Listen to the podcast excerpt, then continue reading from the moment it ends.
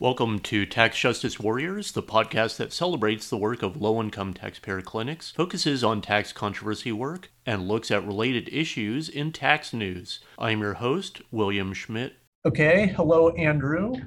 We're going to have a little bit of a discussion on, on some different topics and, and updates uh, for this episode of Tax Justice Warriors. So, uh, how are you today?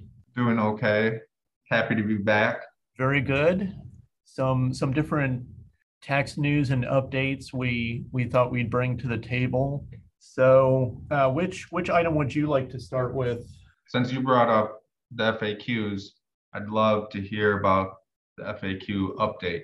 All right, so I'm going to start with a little bit of the the background. I I think it was with the economic impact payments, the the stimulus payments just in general, with that during the pandemic, I, I, think a lot of tax practitioners were at home and got to be thinking about FAQs and a, a little bit of the, the pros and cons of, of FAQs are that the, the IRS likes them because they can quickly distribute information to the public. They, they can give a, a fast statement to the public about what to do in a situation, but different tax practitioners were criticizing the FAQs because they they don't have terribly high legal substance to them.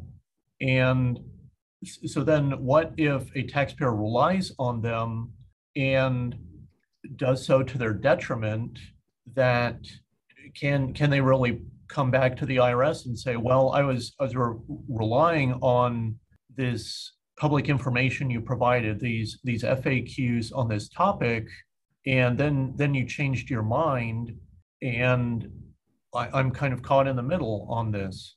And another criticism about the FAQs is that they might get posted, then edited by the IRS, and there's no real record of what happens when when the IRS updates those FAQs. So also a taxpayer might might be saying, well, I relied on this FAQ, but now it's gone and I don't even have proof that that FAQ existed, you know, and unless they printed it out or or saved it somewhere something like that that that they were just kind of stuck that they relied on something and then the IRS might might come back on them. Now, I don't I don't know if this is purely an, an academic discussion whether whether anyone has relied on an FAQ to their detriment, but it certainly has been a topic of discussion uh, among tax attorneys that I know of, like why what what to do about these FAQs. Well, so on the 15th of October, the IRS released uh, a news release, IR 2021 202. So, in essence, the 202nd news release for 2021, basically. And so I'm just kind of going to, to summarize it. The IRS will be posting significant FAQs in IRS news releases and posted on irs.gov in separate fact sheets.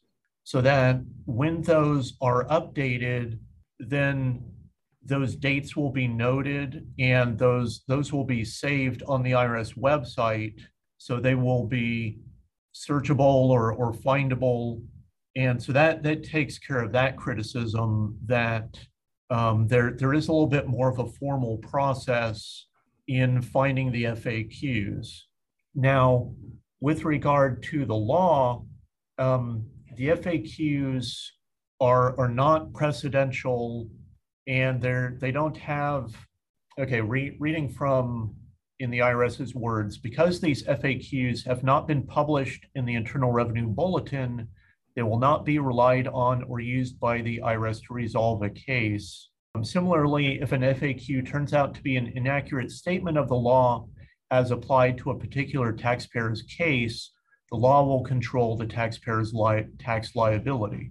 So the IRS is saying that, that they will not treat the FAQs as if they are law, but they they do go on to say, and again, I'm I'm reading from the IRS's statement.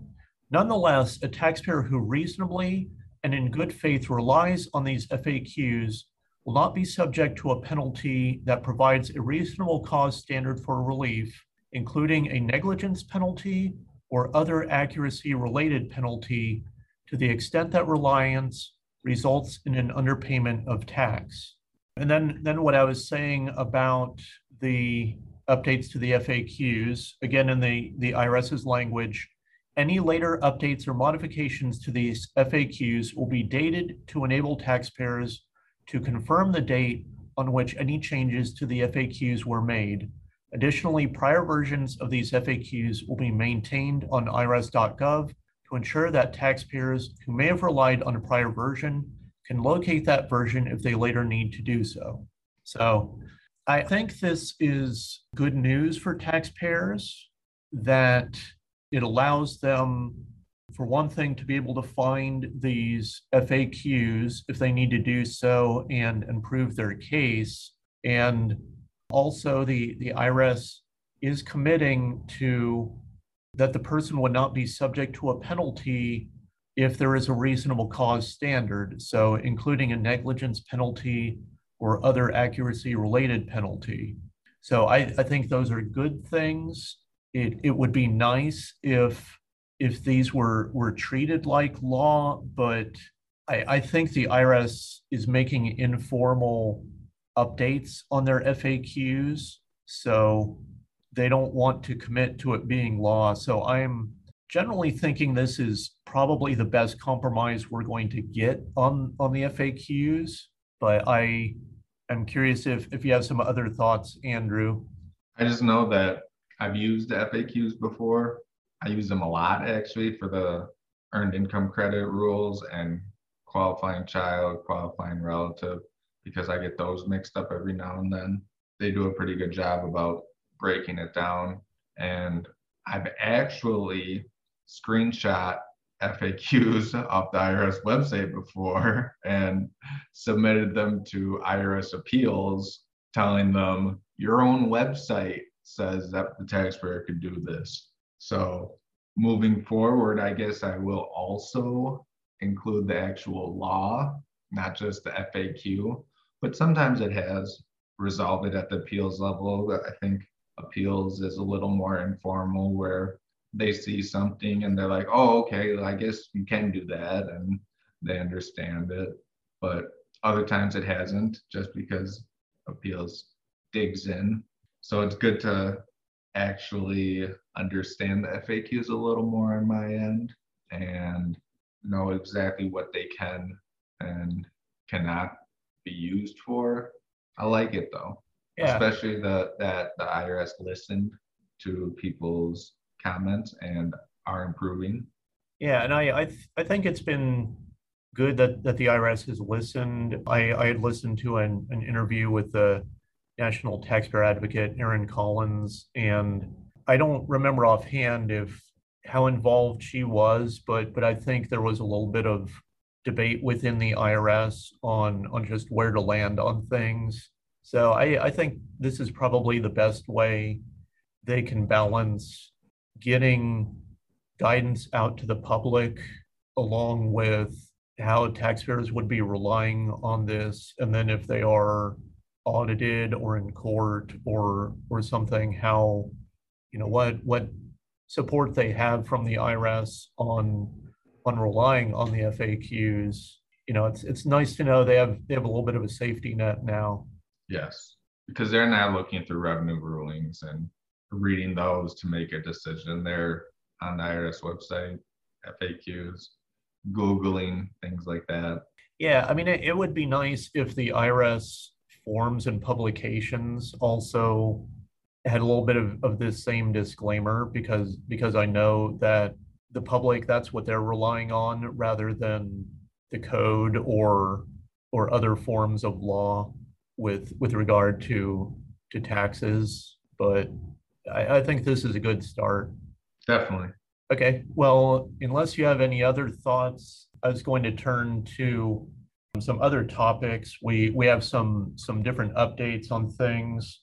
And yeah, for one thing, I was just telling Andrew before we started that I recently attended the 2021 IRS Tax Practitioner Symposium. Now, this is hosted by the Kansas chapter of the National Association of Tax Professionals. This was in Johnson County Community College, and I attended on October 20th. So, what what the symposium is? It's it's an annual meeting for the Kansas chapter of the National Association of Tax Professionals. So, definitely tax preparers in Kansas who are yeah, getting getting updates, learning about tax preparation, but really for most of the day, these are updates from different departments of the IRS, and um, from for for roughly the last hour and a half of the day, then one of their one of the um, leader leaders of the Kansas chapter of the NATP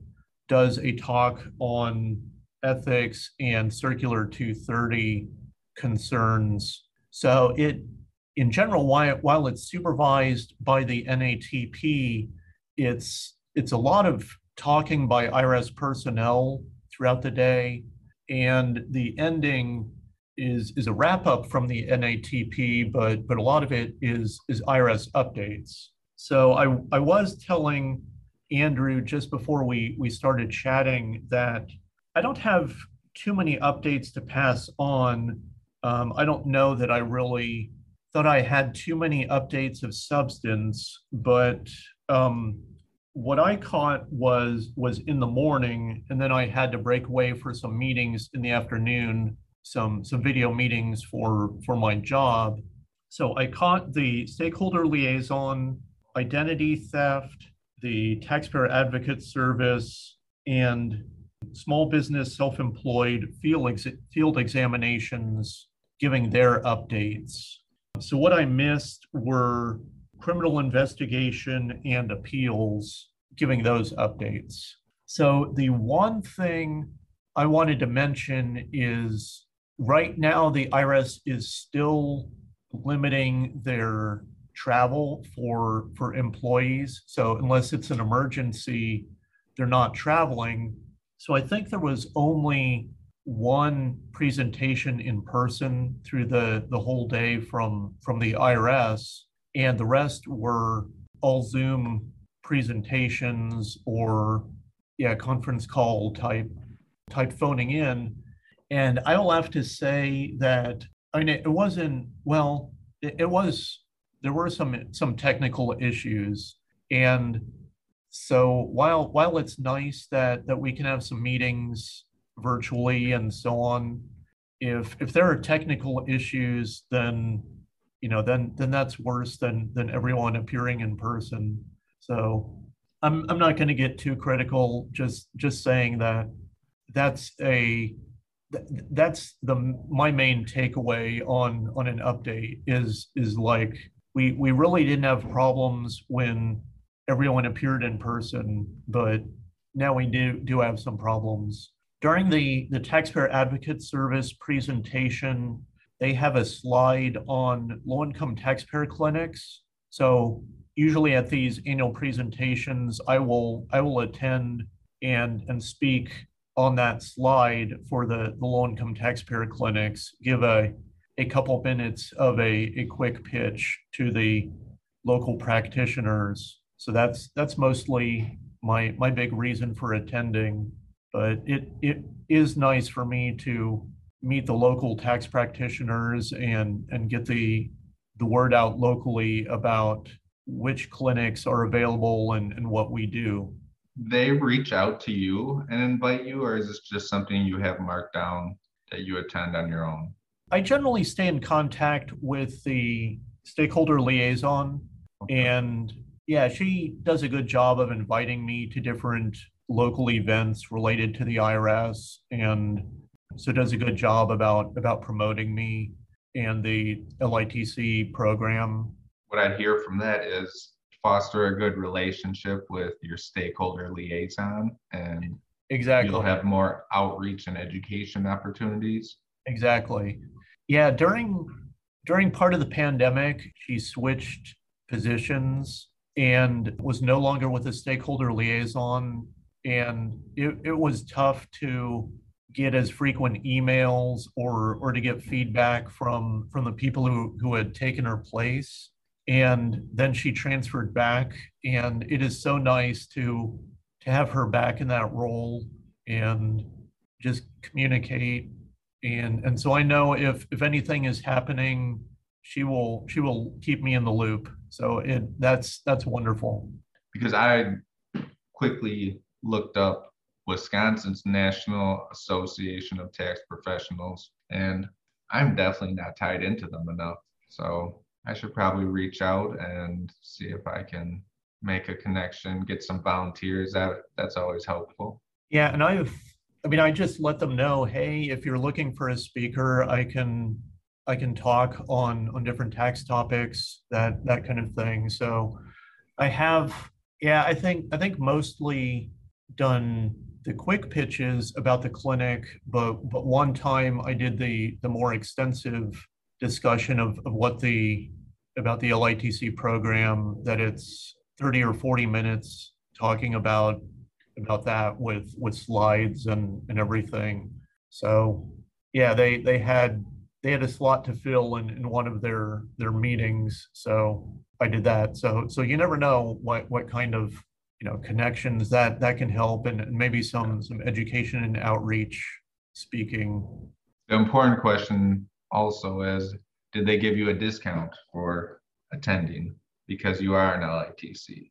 Well, to to some degree, I they haven't always charged me on on some of the some attending, and and so that's that's been nice. Yeah, so that always makes it easier when these large organizations help us get access to training and great presenters, great slides, great materials. It can be a struggle. Importantly, for us, speaking of LITC, I think we have an important event coming up Bill, the LITC conference. I know we talked a little bit about it, and it's going to be virtual again this December. Hopefully, all the clinics have RSVP'd or at least know that they have to attend this upcoming week in what is it, December 13th through the 16th. I believe the rules are the LITC director or QTE have to attend? Is it one or the other? Do you remember what the rule is? Or you or get a waiver? It might be both, or or yeah, you have to get a waiver if if one of them can't attend. Well, to begin with, they have virtual sessions um, November 15 to 19. So November 15 and 16, they have new clinic sessions talking about the basics for the LITC program, grant solutions, and progress reporting. It will also have separate sessions for qualified business administrators on topics such as financial reporting basics and the payment management system. So all new LITC clinic directors, qualified tax experts, and qualified business administrators are required to attend those. And that includes so new staff from newly funded clinics that started with LITC program in July 2021 or January 2022, and staff who started working for those established clinics after the conference last year in December 2020. And then, um, so they encourage all current clinics with new staff to attend those if if they can also. Bill, I hate to break it to you. I think you and me technically are supposed to attend that because we're with uh, we're employ new employees for a clinic. I'm attending anyways, just because I I think I need a refresher and especially with the grant solutions, this whole update thing.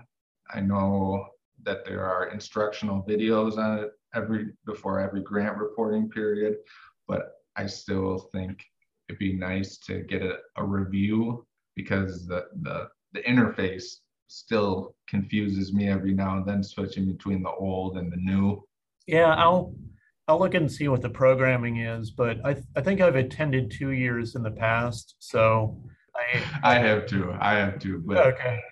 But what I am looking into more is they have the LITC boot camp from November 7 through 17 through 19. Yeah, so the, the Monday and Tuesday are the new clinic sessions. The Wednesday through Friday are the boot camp. So that's geared to, to new and newer attorneys and experienced attorneys new to tax cases, but they'll be covering intake, ethics, family credits, collections, examination and appeals, litigation, collection due process, networking, and innocent and injured spouse claims. So, really, a lot of the basics for LITC work will be covered in those days. That will be a great refresher for people, or, or certainly those who are new to getting exposed to LITC work. But then on December 13 through 16, Monday through Thursday, that is the LITC grantee conference. So that that is virtual and they they haven't posted any scheduling yet for that, but those those will be some of the more advanced topics, more more timely topics for for what is what are the current events happening within taxes? And really the sessions they want everyone to attend. So that's that's going to be the 13th through 16th but in general um, i find the litc trainings to be to be very useful very educational. And if i i know virtually with with different conferences they try and do some networking things. I, I find kind of mixed results for, for virtual networking that um, I much I much prefer in-person networking. So maybe that'll work out for us next year. You know, knock on wood. But but yeah, those those are the virtual plans for for the LITC through the end of this year. And just to correct myself, my statement, both the clinic director and QT are required to attend the conference. I don't want to mislead anyone. Or you get an exception that you have to ask your assigned advocacy and analyst. Yeah. Yeah. When when I was both, then I didn't really ask. I just attended for both. But anyway.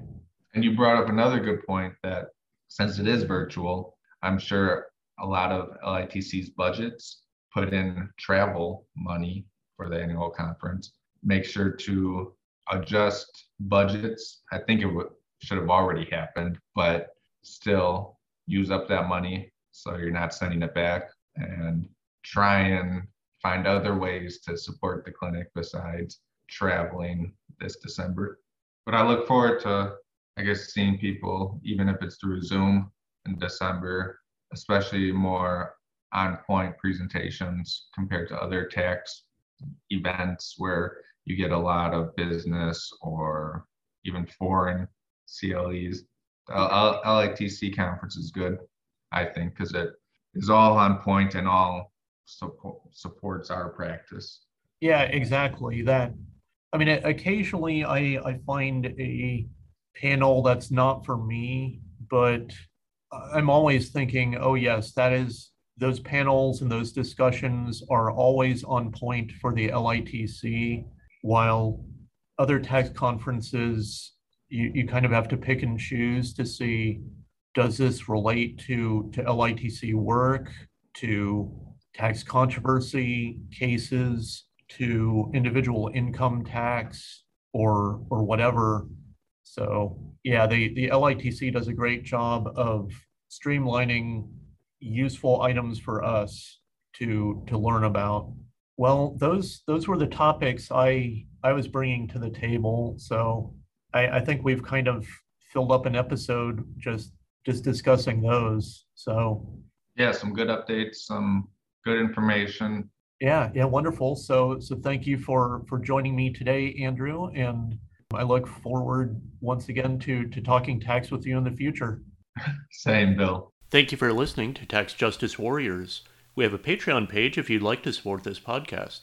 Providing monetary support for this podcast helps with expenses like equipment or travel to tax conferences. Supporting this podcast through Patreon comes with rewards, so check out our Patreon page. Please rate or review this podcast because positive reviews help get more people to know this podcast exists. The views expressed on this podcast are not official opinions of the IRS, the Low Income Taxpayer Clinic program, or the employers of the people who spoke on this program. Your tax situation is unique, so do not take the statements on this program as tax or legal advice. Consult with your own tax professional to provide you with specific advice on your situation. Tune in next time on Tax Justice Warriors for another interesting tax discussion.